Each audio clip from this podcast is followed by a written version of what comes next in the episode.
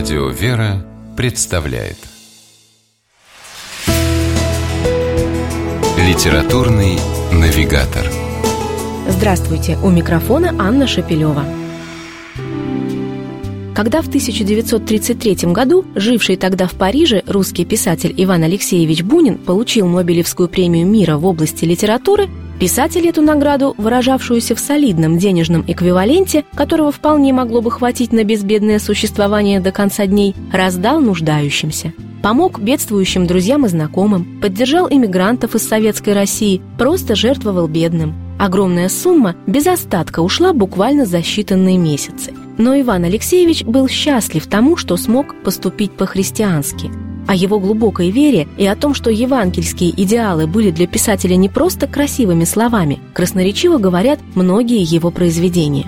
В издательстве «Никея» их собрали под одной обложкой и выпустили сборник Ивана Бунина с простым заглавием «Рассказы» в удобном карманном формате. О тонкой эстетике бунинской прозы, его изысканной литературной манере учеными и критиками было сказано уже немало – Однако, чтобы ощутить всю глубину этих потрясающих, пронзительных и удивительно светлых произведений, быть литературоведом совсем не обязательно. Достаточно внимательно вчитаться, к примеру, в строчки рассказа «Птицы небесные». И совсем как наяву вдруг подует холодный зимний ветер. Мы словно своими глазами увидим молодого студента Воронова, помещичьего сына, разговаривающего с нищим на заснеженной дороге – Вместе с этим юношей переживем горячий прилив искренней человеческой жалости, чувство, незнакомое прежде герою рассказа, и с удивлением ощутим, как что-то навсегда изменилось и в нашем сердце.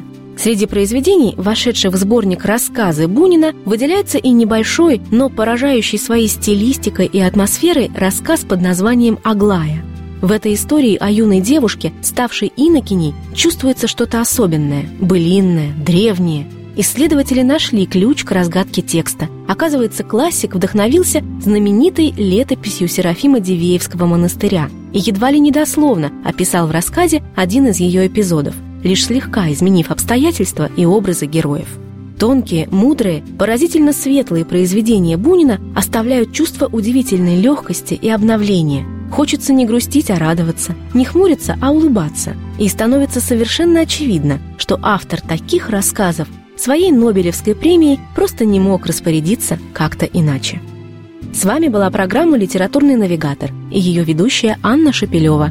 Держитесь правильного литературного курса.